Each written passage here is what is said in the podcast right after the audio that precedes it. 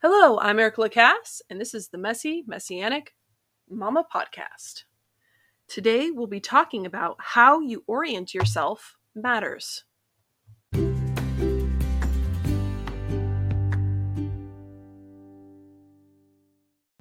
Hey, y'all, thanks for tuning in once again. This week's Torah portion is special. It's in honor of Yom Teruah and Rosh Hashanah, the Feast of Trumpets, and the Jewish New Year. You can find it in Numbers chapter 29, verses 1 through 6. The Haftorah is 1 Samuel chapter 1, verse 1 to chapter 2, verse 10. And the Brit Hadashah is 1 Thessalonians chapter 4, verses 13 through 18. It's actually not that long. And as I've been kind of discuss, discussing throughout the month of the Elul, talking about um, the importance of repentance, forgiveness, introspection, um, looking at ourselves before we start looking at anyone else. Uh, I kind of want to get in that line as well. This week is uh, be this week is because um, I know I'm kind of befuddled, but the title is how you orient yourself matters, which the word orient is kind of a weird word and not something that you typically hear um, in daily life. And I did want to look it up in the dictionary because I'm like, you know, I, I want to make sure that I'm using this appropriately. And when you look it up in the dictionary, the older use for Orient is the countries of Asia, especially East Asia, formerly the countries to the east of the Mediterranean. Now, there's a point to this, I promise. Um, but the verb of it means to adjust with relation to or bring into due relation to surroundings, circumstances, facts, etc. To familiarize a person with new surroundings or circumstances or the like. To direct or position toward a particular object. So when we're orienting ourselves, we are readjusting, realigning whatever it is we're doing and hopefully putting our focus in something positive or something good. And I don't know about you, it's, it's funny, this uh, past weekend we had, like we do every week in our congregation, we had a time for testimonies. So a time for people to come up and say, like, what the Lord has done for them this past week, any prayer requests people might have, that kind of thing. And I got up, and the first thing I said is, God is good, but to, this week was terrible. and people thought that was pretty funny, but I said no. But God is, is good, and I'm I'm so grateful for Him, and I'm so thankful for Him because without Him, I don't know that I would have gotten through this week. Um, you know, Hasatan likes to attack you where you're weakest, and right now, I am just swamped with the necessity of having to overly multitask. And it can become very stressful at times. And when I have not oriented myself where it should be, I start becoming all about me, as most humans are wont to do in these type of situations where, you know, I'm dealing with um, this wedding that we're trying to set up and everything that goes along with it. I have a new appreciation for you new brides out there who have to deal with all these things because it is extremely stressful. And we've been married for almost 20 years now. And I'm also dealing with trying to sell um, my parents' camper for them. Irony is on my watch right now. I literally just got another message from somebody. I've, I've spoken to over 80 people uh, via Messenger and had more than 20 people come out look at the camper and dealing with trying to get the title from the bank. And then our oldest daughter um, just purchased her first vehicle, and we had to drive two hours just to pick that up. And now it's in the shop getting some things fixed for it and trying to go to the DMV with her. And I mean, the list just goes on and on and on. And unfortunately, the cherry on the top for me is this place I've worked for almost seven years, this Christian school. I love the kids I drive. I love driving a school bus. I love my coworkers. I even love quite a few of the people in the school that I work for. But for whatever reason, there's a disconnect between the bus drivers and the administration, which can cause a lot of friction. And it got to the point where on Thursday this past week, I wrote a resignation letter. Um, I sent it to my mother, and she said, You can't send that because it's too much about you and not enough about the safety of the children, what, what the children are going through um, when things are not fixed on the bus, things of that nature. Uh, really, the most minor thing is that the air conditioning, there is none on the buses. And where we live, it gets to about, you know, we had that high 90s last week. And that means on the bus, you're talking 10, 15, 20, 50, you know, whatever uh, degrees higher uh, in the bus. So you're basically cooking these children. And some of the windows don't work. So, or the windows are so small it doesn't make a difference. So it's just a, it's a lot. And um, I'm so thankful to the Lord for the people that I work with because I was able to, you know, basically we had a powwow of all the other bus drivers together on Friday. And, you know, we're all believers. And I'm so thankful for that as well because we all had the same perspective where it was like, you know what, this is really driving us crazy. I can't believe this is happening. But you know what? We love each and every one of you, and we love God, and we know that God is going to see us through this. And that's really the mentality that we need to have. Um, Friday morning, actually Thursday night, I should say, it was so bad. My daughter, one of them said, When was the last time you had a counseling session with your counselor? And at that point, I kind of had to stop and be like, wow, I really must be pretty stressed out for them to really recognize that this is a problem. And um, Friday morning, got home from my bus run, which was perfectly fine, and worked out with my husband. And I told him, I was like, look, I don't think this is going to be a really great workout. I'm going to be honest with you because I think I, I'm probably going to end up just crying in the middle of it because I don't know what to do in this situation. And I don't normally do this, but I, I was like, I'm going to listen to praise and worship music while I'm working out simply because when you're working out, you really want to listen to some music that's more like peppy and your steppy. So I listened to things like Skillet, um, and just a little bit more rocky uh, music. And I put on the praise and worship, and I really was just having a heart to heart with God while in between doing my sets of all the different workouts my husband has me doing, and um, crying a little bit, but nothing too crazy, and and really just like reorienting my focus on what actually mattered, which is what I want to talk to you about today. I was looking it up um, as you know I want to do on the on the on the internet, and I found the cultivatingproject.com by Kris Camealy, and I felt what she had to say was really important. So I do want to read that to you, and then I'm going to read uh, something from the Word and actually tell you where this whole thought process even came about um, to begin with. Um, she writes I told a friend the other day that I've never felt more fractured in my mind and spirit than I have in recent months.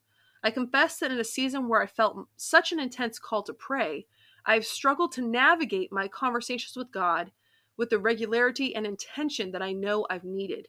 Unhappy with the shape of my own heart, I felt the pull to make some tangible changes, to see if I couldn't reorient myself Namely, I wanted to make a concerted effort to be more present to the given moment.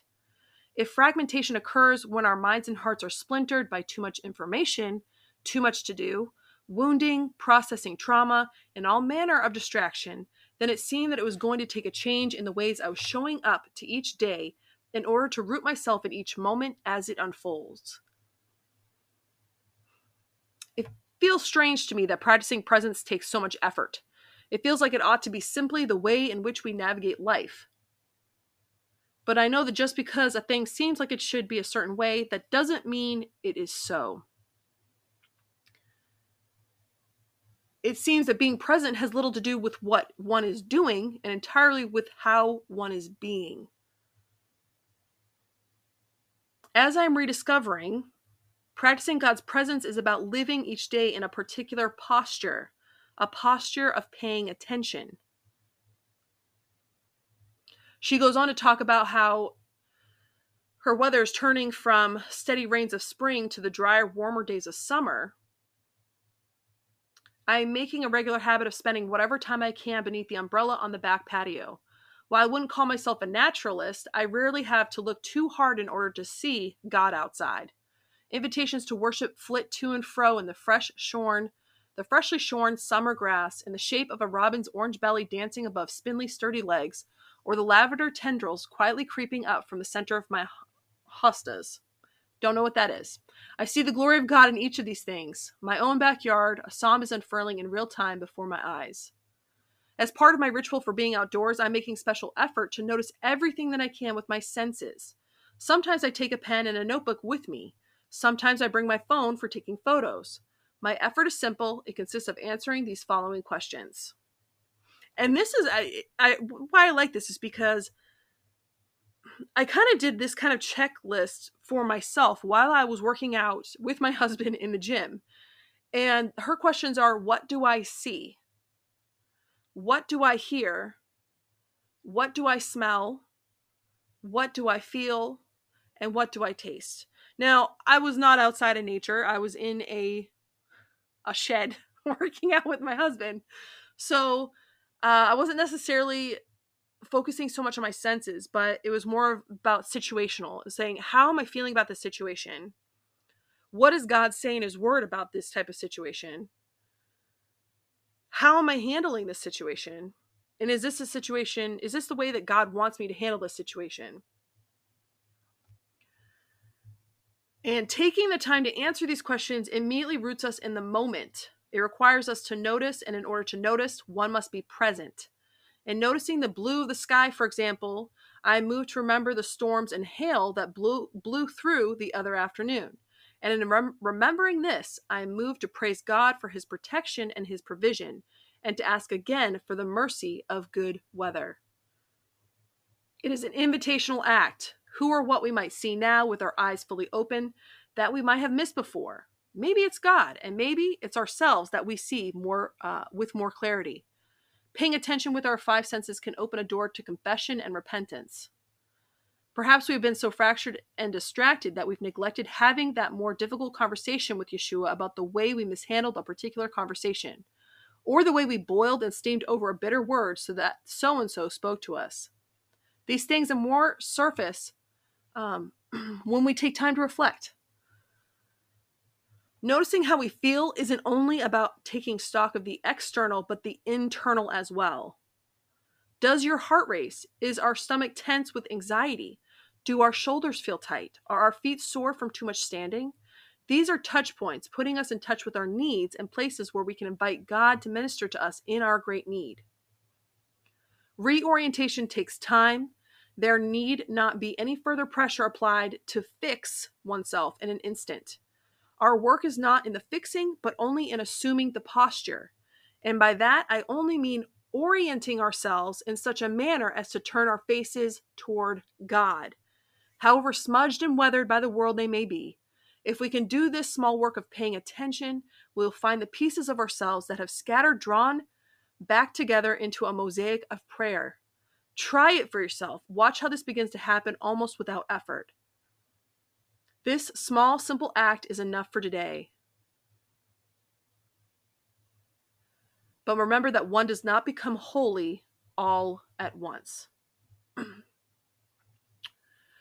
We're also dealing with renovation. I keep forgetting that, which is ridiculous because we've been in a construction zone for at least a month now, just in our bedroom because they're renovating the master bathroom. And unfortunately, we've had a lot of setbacks, which is not our uh, contractor's fault, but it's just life in general and um, so I've been, you know, coughing and having sinus issues because of that since they have started. And what I came to recognize is exactly what this person was saying and what I just read to you is is that we need to reorient ourselves and not necessarily on all the problems and situations that we are facing and dealing with in our daily lives. We need to lay them at the foot of Yeshua. Instead of holding on to all of these things that we think that we need to have control over we need to learn to let go and lay them at his feet and say lord i know i don't have control over the situation. I'll be as proactive as I can, but I want you to lead me and guide me in whatever it is that you want me to do and to sit back and be still when you need me to do that as well. Because I think too often we want to, at least for me, I want to go in and solve the conflict. I know a lot of people are not not big on, you know, conflict resolution because they don't like confrontation, but I believe that that's how you live a much healthier life is you're able to resolve conflicts in your life. But sometimes you don't have any control over what's going on in your life. I don't have any control over how long it's taking for them to renovate my bathroom. I have zero control over that.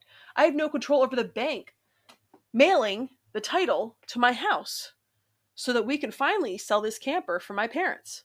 I don't have any control over that. Now, in Isaiah 55, verse 6 to verse 9, it says, Seek Adonai while he may be found, call on him while he is near. Let the wicked forsake his way, and the unrighteous one his thoughts. Let him return to Adonai, so he may have compassion on him, and to our God, for he will abundantly pardon. For my thoughts are not your thoughts, nor are your ways my ways. It is a declaration of Adonai. For as the heavens are higher than earth, so are my ways higher than your ways, and my thoughts than your thoughts. Like for me, I, I recognized and, and I tried, and it's something that we have to do daily, right? We talk about this. We daily need to focus ourselves on the Lord. We need to reorient our bodies on the Lord. Now, you know, the word the orient has to do with the east, right? And when you say the Shema in the morning and the after in the evening, you're supposed to face towards the east, towards Israel. For us, that's the east, not the west. And um when you think of the wise men who came um, to give gifts to Yeshua when he was first born, they were wise men from the Orient, um, from the East, coming to pay homage to the King of all Kings. Hopefully, I'm correct in that. I'm, I'm really basing it off of the We Three Kings song of Orient are. Yeah, so hopefully, I'm correct in that because you know that that's the only kind of knowledge I retain. But um, what brought me to this even thought process of this word orient actually was um, Ben Shapiro. And I don't necessarily always agree with him, but I will say that he's very intelligent and he has a lot of really good things to say. And this is one of the things he, he wrote about. It says the Bible remains the greatest self help book ever written because it doesn't make existence about you it demands that you orient your outside of yourself toward God. You can't help yourself if you're oriented toward yourself. You are the problem. And that literally, in a nutshell, was exactly what I was dealing with last week for me. So I'm hoping that this speaks to more than just, I'm not just talking to myself, but it speaks to somebody else as well, where we do, we, we tend to think that life is all about us. And it's, we kind of almost need a daily reminder that life is not about us, that the world is not about us, that life is about glorifying our Creator and doing His will on earth. We need to orient ourselves toward God. We need to stop looking at ourselves and thinking, what can I do for myself today? And maybe start with a prayer and saying, Lord, what can I do for you today? Before I even think about doing something for myself today, Show me what it is that I can do to further your kingdom today and each and every day of my life. I, I think I've talked about this before. It's a song that um, Audio Adrenaline came out with a long time ago. And it's something that I, I tend to, to sing to myself in my head in the mornings, um, where it simply says, um, I want to say a prayer before my feet have hit the ground. Lord, I give this day to you. And it's like how a lot of people put on the full armor of God. I think that that's a really important step. We are dedicating our lives and what we do in that day for Adonai, not for ourselves, but for Him. And I think that when we do that, we're a lot less inclined to make life about us. But it, I almost feel like it's almost a minute by minute, hour by hour, second by second thing because we can so quickly slip back into it's all about me mentality. And so that because this is what I've learned this past week, I wanted to relay to you. And I hope that you're getting something out of it. I know that that it definitely is a lesson I'm going to probably continuously need to learn for the rest of my life where I need to reorient myself and make sure that how I'm reorienting myself is the way that God wants me to because that's that's all that matters. It doesn't matter what you want to do with your life. What matters is what God wants you to do with your life. What is your calling? What is it that he is telling you or calling you to do? And to have the Ruach HaKodesh, the Holy Spirit, walk you through each and every step of the way. Now, as I do every single week, I'm going to leave you with the Aaronic benediction which you can find in Numbers chapter 6, verses 24 to 26. Yivareka Kadonai vayishmareka Yahel Donai panavaleka vehuneka Yisadonai panavaleka vehasimeka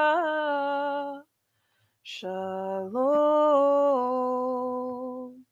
Now may the Lord bless you and keep you. May the Lord make his face shine upon you and be gracious to you.